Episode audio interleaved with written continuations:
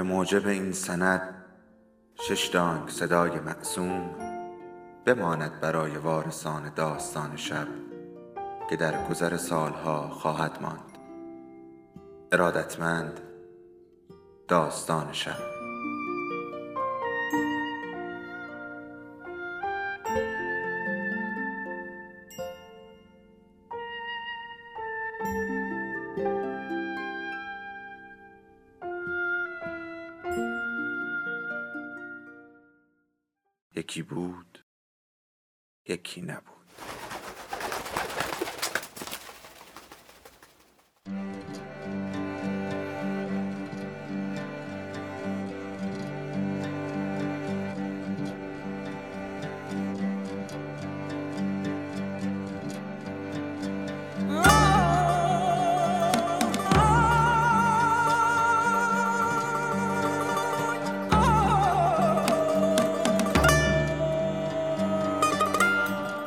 خانه ادریسی ها غزاله علیزاده بخش دوم فصل هفتم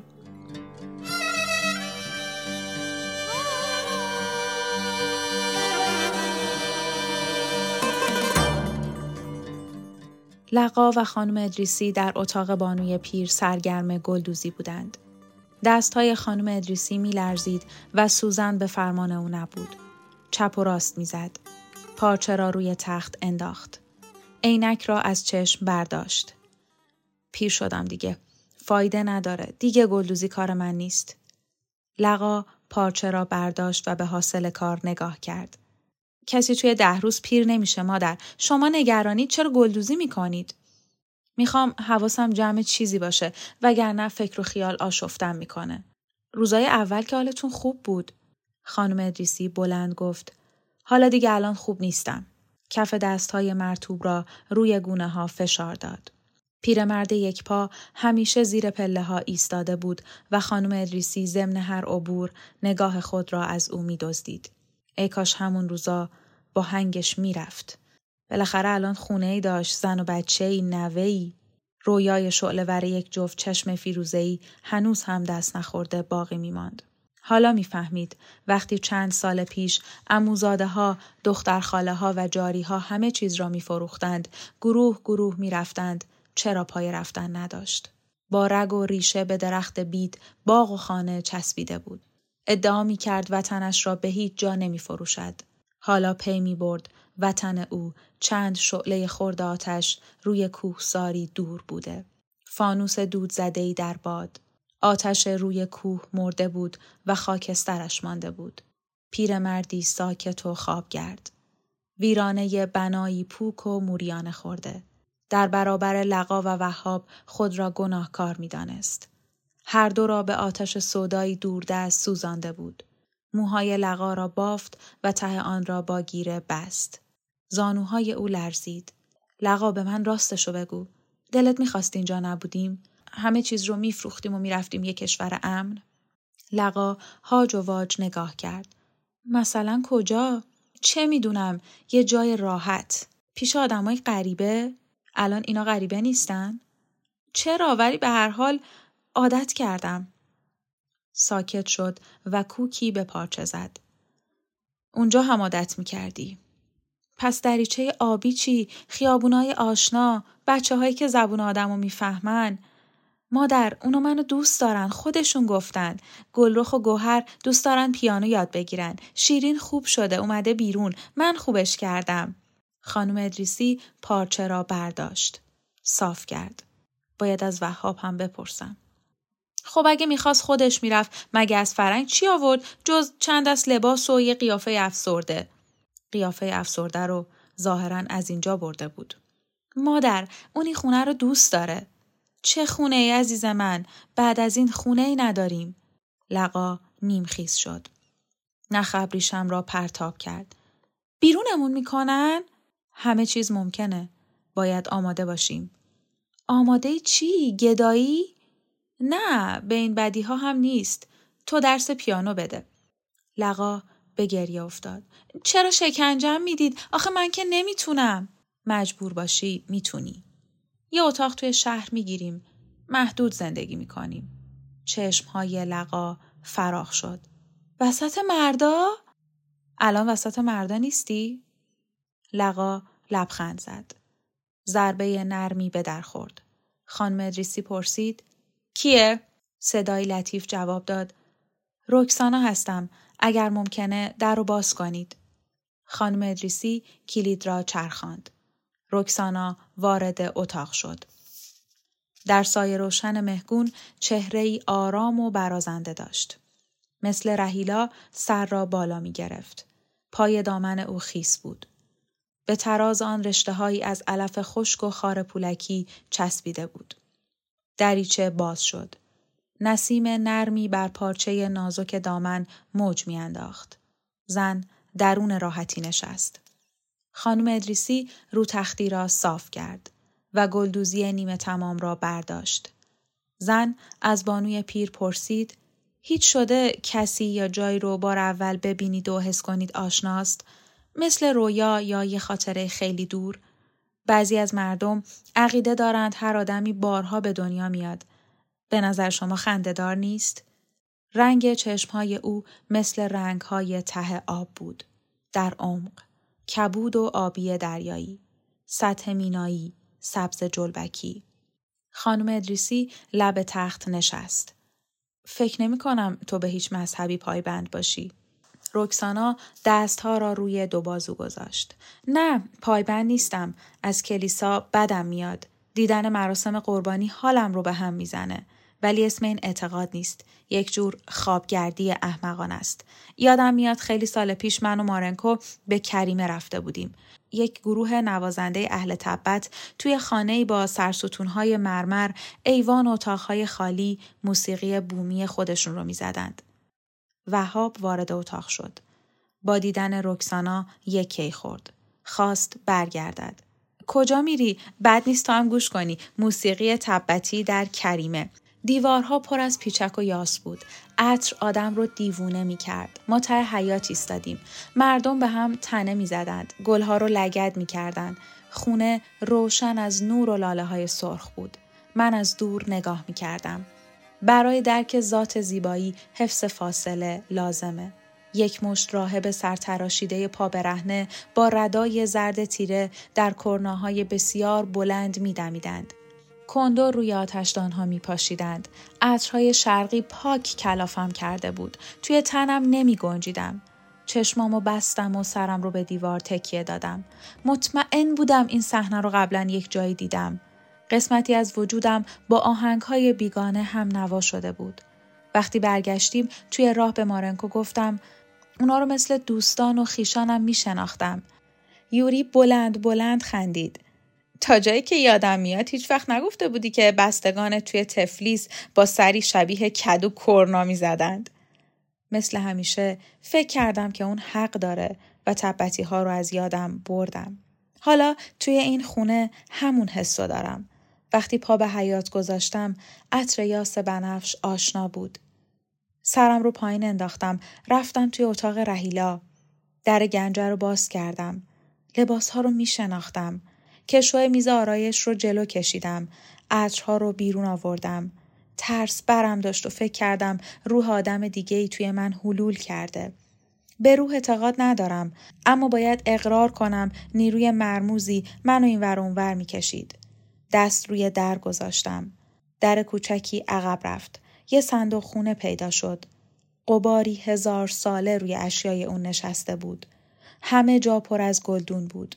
توی هر گلدون شاخه های آزالیا، نرگس و مریم گلبرگ هاشون خشک شده بود. با یک تلنگر میریخت. عقب رفتم و دست روی دیوار گذاشتم. در بسته شد.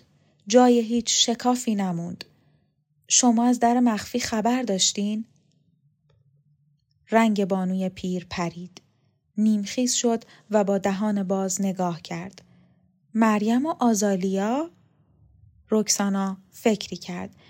یه گل دیگه هم بود. سنبل سفید. زیر گرد و خاک درست تشخیصش ندادم. وهاب به چشمهای رکسانا نگاه کرد. شما جاسوس آتشخانه کل نیستید؟ اعتراف کنید من که می‌دونم. رکسانا خشمگین بیرون رفت. لنگه در را برهم زد. خانم ادریسی پرخاش کرد. این چه طرز حرف زدن با یه خانم متشخصه؟ چقدر عوض شدی؟ شوکت و برزو خیلی خوب بهت تعلیم دادن. بس که تو خونه موندی دنیا رو فراموش کردی. آخه ما چه تحفه هستیم که جاسوسی به این منزلت برامون تعیین کنن. بگو ببینم لباسای پوسیده و شیشهای عطر رهیلا به چه کار اونا میاد؟ انبار مهمات داری؟ سردسته شورشی هایی مردم عادی به کارای تو میخندن. میگن عقلت پاره سنگ برمیداره. من که بچه نیستم وهاب. بذار راحت و سریح بهت بگم.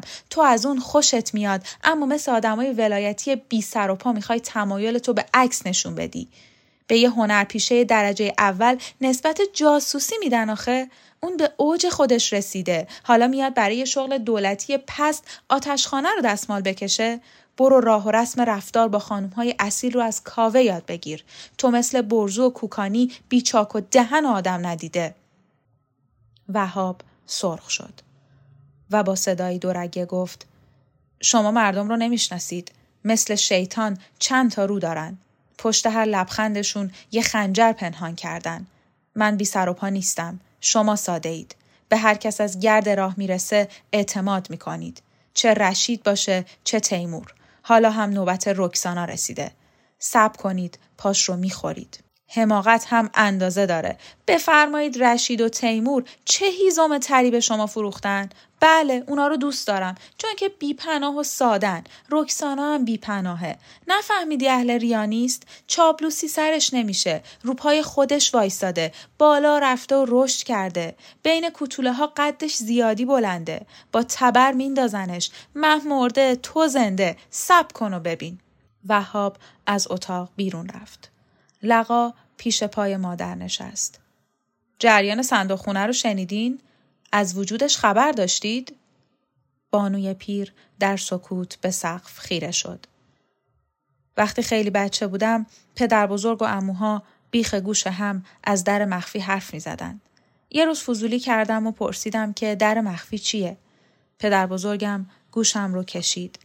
ام گرگه سب کن. یه خرس بزرگ زردی پشت در مخفی نگه داشتیم. وقتی عقل شدی میدیمش به تو. اما شرط داره ها. اگه به کسی بگی تلسمش باطل میشه. من چند روز بهشون فکر کردم. بعدنا کلا یادم رفت. حرف پدر بزرگ و گذاشتم پای شوخیاش قضیه گلها چی بود؟ خانم ادریسی لب گزید. شاید دخترم و لوبا رو اونجا زندانی می‌کردن. لقا چینی به پیشانیش انداخت. مگه چه گناهی کرده بود؟ خیلی ببخشیدا پدر بزرگ اموها رحم سرشون نمی‌شد؟ بله، به کمال ظالم بودن. آدم اجیر می‌کردن، اسلحه داشتن، مثل آب خوردن مردم رو میکشتن، رعیت ها رو میترسوندند. به هیچ کس هیچ علاقه ای نداشتن. محبتشون ظاهری بود. اگه پای پول و مقام وسط می اومد از ما هم نمیگذشتن. لوبا و رهیلا رو قربانی ثروت کردند. جریان لوبا عجیب بود. شاید خونش رو برای کیمیا ریختند. یه شب برفی یه پیرمرد عجیب و غریب رو آوردند خونه. ریزه بود و ریش سفیدش تا روی شکمش می رسید. چشمهای برآمده اون دو دو می‌زد و میچرخید. قیافش رو که دیدم پا گذاشتم به فرار. اتاق پشت کتابخونه رو دادن به اون. سندلیا رو جمع کردن براش کرسی گذاشتن می‌گفتن اهل ایروانه. گذشته و آینده همه رو روشن می‌بینه. من فضول بودم. چند بار نوک پا رفتم پشت در. از سوراخ کلید نگاه کردم. لوحه های عجیب غریبی روی زمین پهن کرده بود. از جنس برنج و نقره. منقل کرسی رو گذاشته بود بیرون و روی آتش سرخش دانه های سیاهی میریخت. جز جز میسوخت و یه دود بدبوی قلیزی رو به سقف می‌رفت. یه روزی بین ابروهای من انگشت گذاشت. فورا دستش رو پس کشید و با زبونش تر کرد. چشمای اون دور هدقه چرخید و گفت آتش. در تاله او آتش می‌بینم. من زدم زیر گریه. مردک از اتاق بیرونم کرد. با پدر بزرگ کار داشت. شاید مشغول نقشه چینی برای لوبا بودن. از اون به بعد دخترک رو توی اتاقهای نیمه تاریک حبس می‌کردن. گلهای سفید معطر دورو برش میذاشتن. من حرف رکسانا رو باور می‌کنم. ماجرای صندوقخانه با همه چیز می‌خونه. آتش تو تاله شما وای من میترسم آتشکارا همه ما رو بسوزونن لقا مگه دیوونه ای پیرمرد اگه ارزه داشت تنبون خودشو جمع می‌کرد. عقل تو به کار بنداز. سوزوندن من و تو برای آتشکارا چه نفی داره؟ فوقش خونه رو می‌گیرن. پیرمرده چقدر اینجا موند؟ من چه می‌دونم؟ دختر گور مرگش بیاد. شاید کل زمستونو اول بهار لوبا رو روی تختش مرده دیدن. من فقط چهارده سالم بود. ولی همه چیزو میفهمیدم. به نظر شما لوبا رو کشته بودن؟ نه به این شوریا هم نبود. یه مرتبه نکشتن ذره ذره دقمرگش کردن. لوبا به عکس رهیلا اهل جار و جنجال نبود. همه چیزو میپذیرفت. پس میشه بریم صندوق خونه رو ببینیم؟ جلوی چش قهرمان ها این کار حماقت محضه قضیه رو به هیچ کس نگیا حتی یاور. لقا با ملامت جواب داد. حیف شد. می‌خواستم دست کم به شوکت بگم. کسی خانم ادریسی را از باغ صدا کرد. پیرزن از جا پرید. رو به دریچه دوید. قهرمان یونس چتر به دست زیر باران ایستاده بود. خانم اگه ممکنه چند لحظه میاید پایین؟ بانوی پیر سر گنجه رفت. پالتو پوشید و شال زخیمی روی سر انداخت. زیر لب قرید عروسی به یونس هم رسید. اینا از جان من چی می‌خوان؟ شاید گوش مفت گیر آورده. زیر بارون به شوق اومده. می‌خواد از شعراش فیضی هم به من برسونه. بین همه اینا من فقط رشید و دوست دارم. لقا به بانوی پیر با سرزنش نگاه کرد. مادر خجالت داره. خانم ادریسی بی پشت به او کرد. وقتی به باغ پا گذاشت یونس از او خواست بروند در راه شمپوش. پشت ردیف درختان اشن قدم بزند. بانوی پیر پرسید چرا؟ بعدا می‌فهمید. از باغچه ها گذشتند. به یونجزار رسیدند. قهرمان قباد زیر باران روی تخت سنگی نشسته بود. خانم ادریسی به یونس گفت سرما نمی‌خوره؟ قهرمان یونس لبخند زد. اون گرگ پیر کوه سرما نمی‌شناسه. خانم ادریسی زیر لب گفت پیش از اینها هم سرما نمی شناخت. چشم چپ مرد درخشید. اون وقتا جوون بود و چتر بید گرمش می کرد. خانم ادریسی یک کی خورد. دهن لق یاور کار خودشو کرده؟ نه، ربطی به یاور نداره. اون مسررانه اسرار خانواده رو حفظ می‌کنه. در طول راه پیش رفتند. یونس چتر خیس را تکاند. قطره های آب افشان شد. آن را بر سر خانم ادریسی گرفت. برگ های بارهنگ پای تنه درختها غرق باران بود. جز صدای چکیدن آب آوایی شنیده نمی‌شد. یونس آهسته گفت گوش کنید خواهشی داشتم از جانب کسی که خواسته اسمش تا مدتی مخفی بمونه نامه است برای قباد قهرمان قباد مردم گریز است بی اعتماد کل شق فقط با شما حرف می‌زند در فرصتی مناسب اون رو بدید به دستش. خانم ادریسی پاسست کرد. قیافه من مثل احمق هاست؟ یونس انگشت را روی شقیقه گذاشت. به نظر من هیچ کس احمق نیست. به خصوص شما. پس چرا تصور کردید می‌تونم واسطه حل مشکلات شما باشم؟ نیت بدی در کار نیست. شاید قباد با این پیغام باز به زندگی برگرده. نفع همه ما در همینه. زنده یا مرده اون به حال من فرقی نداره. شما برای مردم هیچ حقی قائل نیستین. اونا رو وسیله می‌دونین. وقتی کارتون تموم شد راحت دورشون میندازید. از روزی که وارد شدید یک ریز به ما گفتید زالو. حالا از این زالوها چه انتظاری دارید؟ یونس از درخت نارون شاخه خشکی جدا کرد. آن را تکه تکه شکست. بین من و شوکت فرقی هست. حسابمون جداست. برای من جدا نیست. من شاعر و جادوگرم. درد همه رو از آن خودم می‌دونم. پس شعرتون رو بگید. چیکار به این کارا دارین؟ این هم در قلم روی همون شعره. پس دست کم روشن کنید نامه از کیه؟ چی توی اون نوشته شده؟ قهرمان یونس شانه ها را پیش آورد و پشت او خمیده شد. به من سفارش شده. باید همه چیز مخفی بمونه. حالا که اینقدر مصرید خودتون نامه رو برسونید. قهرمان قباد لجبازه یا نمی‌گیره یا همونجا پاره می‌کنه. خانم ادریسی برافروخت. به خبرچینا فکر نکردین؟ نه؟ چرا فکر کنید؟ آخه جون من که ارزشی نداره. سر راست بگم بهت. هیچ مایل نیستم بمیرم یا برم زیر دست بازجوهای آتشخانه مرکزی. فعلا با قبات کاری ندارن. ولی منو زیر پاشون مثل مورچه له می‌کنن. این امتیاز میوه رسیده که تو دامنشون میافته. جار می‌زنن یک جاسوس حکومت سابق رو کشتن. قهرمان یونس لبخند زد. چرا اینقدر دور میرید؟ قضیه به این شوری نیست. خانم ادریسی شال پشمی را دور سر پیچید. پشت به او کرد و با قدمهایی محکم رفت. قهرمان یونس داد زد چتر! نه به چتر احتیاجی ندارم. من هم گرگ پیر خونم. شک ندارم. شما هم گرگید. خانم ادریسی دست تکان داد. از پله ها بالا رفت.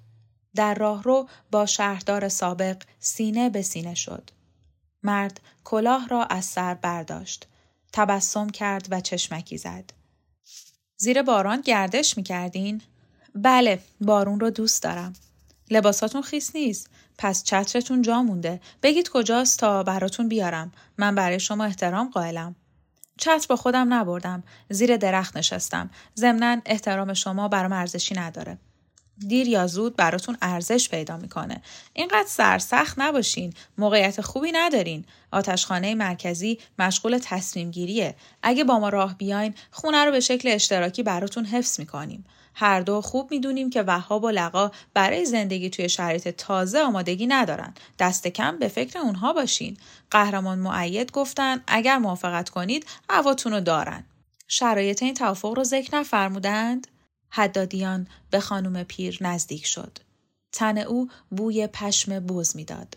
خانم ادریسی برای اولین بار با لقا احساس همدردی کرد. مرد به نجوا گفت خیلی ساده است. نوک تیز سیبیل های زبر ضمن حرف زدن به لب پایین میسایید. خانم ادریسی فکر کرد از این تماس قلقلکش نمی آید. شما رو با یونس دیدم. منکر نشید. گزارش نمی نویسم. یک جناح از آتشخانه بعد از جمعبندی نتیجه گرفت که شما قابل استفاده اید. پس قراری می‌ذاریم. هرچه از اونها شنیدید بیایید به من بگید. فقط همین. چطوره؟ خانم ادریسی سر تکان داد. ظاهرا پیشنهاد بدی نیست به شرط اینکه شما سر و تنتون رو بشورید چون هیچ میونه ای با بوی پشم بز ندارم مگه نباید در گوشی صحبت کنیم برق خشمی در چشمهای حدادیان درخشید خانم ادریسی از پلکان بالا رفت.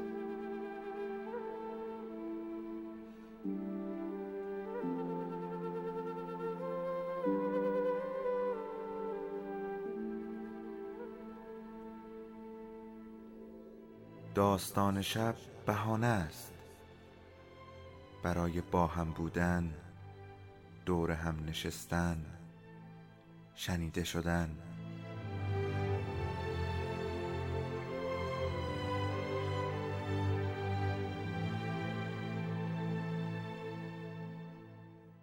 صدای افسانه ها رو میشنویم.